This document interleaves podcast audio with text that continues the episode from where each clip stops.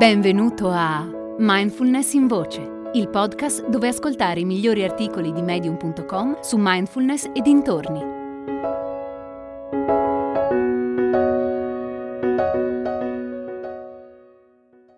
Il sorriso del Dalai Lama non è per caso di Simon Heathcote. Il Dalai Lama, nella sua residenza di Dharamshala, sembrava perplesso.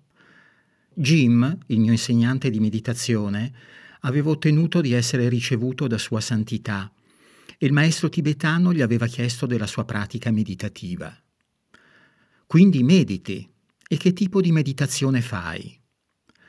Jim rispose che era insegnante secondo l'antico sentiero del suono e della luce, la cui pratica consisteva nel recitare canti devozionali rivolti alle divinità. Il maestro disse che conosceva quel sentiero, c'erano giusto alcuni insegnanti giù lungo la strada.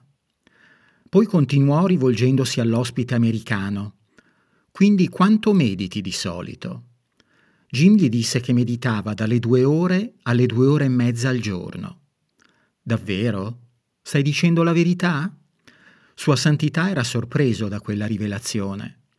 Sì, disse Jim, Devo farlo per trovare il mio centro, per entrare in uno stato di profonda connessione con le cose e per sperimentare quegli stati mentali di cui ho bisogno per rendere la mia giornata piena e degna di essere vissuta.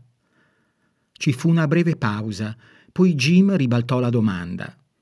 Posso chiedervi quanto meditate ogni giorno?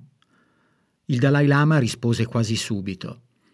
Ho fatto fatica a crederti, ma farai parecchia fatica anche tu a credere a quello che sto per dirti. E spiegò che per trovare quel centro di cui aveva parlato Jim, aveva bisogno di meditare per cinque ore al giorno. Disse che per poter gestire gli stimoli del mondo esterno e la mole di esperienze che aveva accumulato nella sua lunga vita, in altre parole il suo mondo interiore, era necessario molto tempo. Se non lo faccio, non rido e neanche sorrido. I monaci che vivono qui con me se ne accorgono e fanno un passo indietro. E tutto questo perché non ho meditato bene. Proseguì dicendo che la sua caratteristica risata e i suoi occhi vivaci e pieni di gioia non sarebbero mai esistiti se non fosse stato per la sua costante pratica meditativa. Quel sorriso e quegli occhi vengono dal mio centro e sono il frutto delle cinque ore di meditazione quotidiana. Confessò poi a Jim che avrebbe preferito meditare per due ore e mezza invece di cinque, ma che per trovare il suo centro quello era il tempo necessario.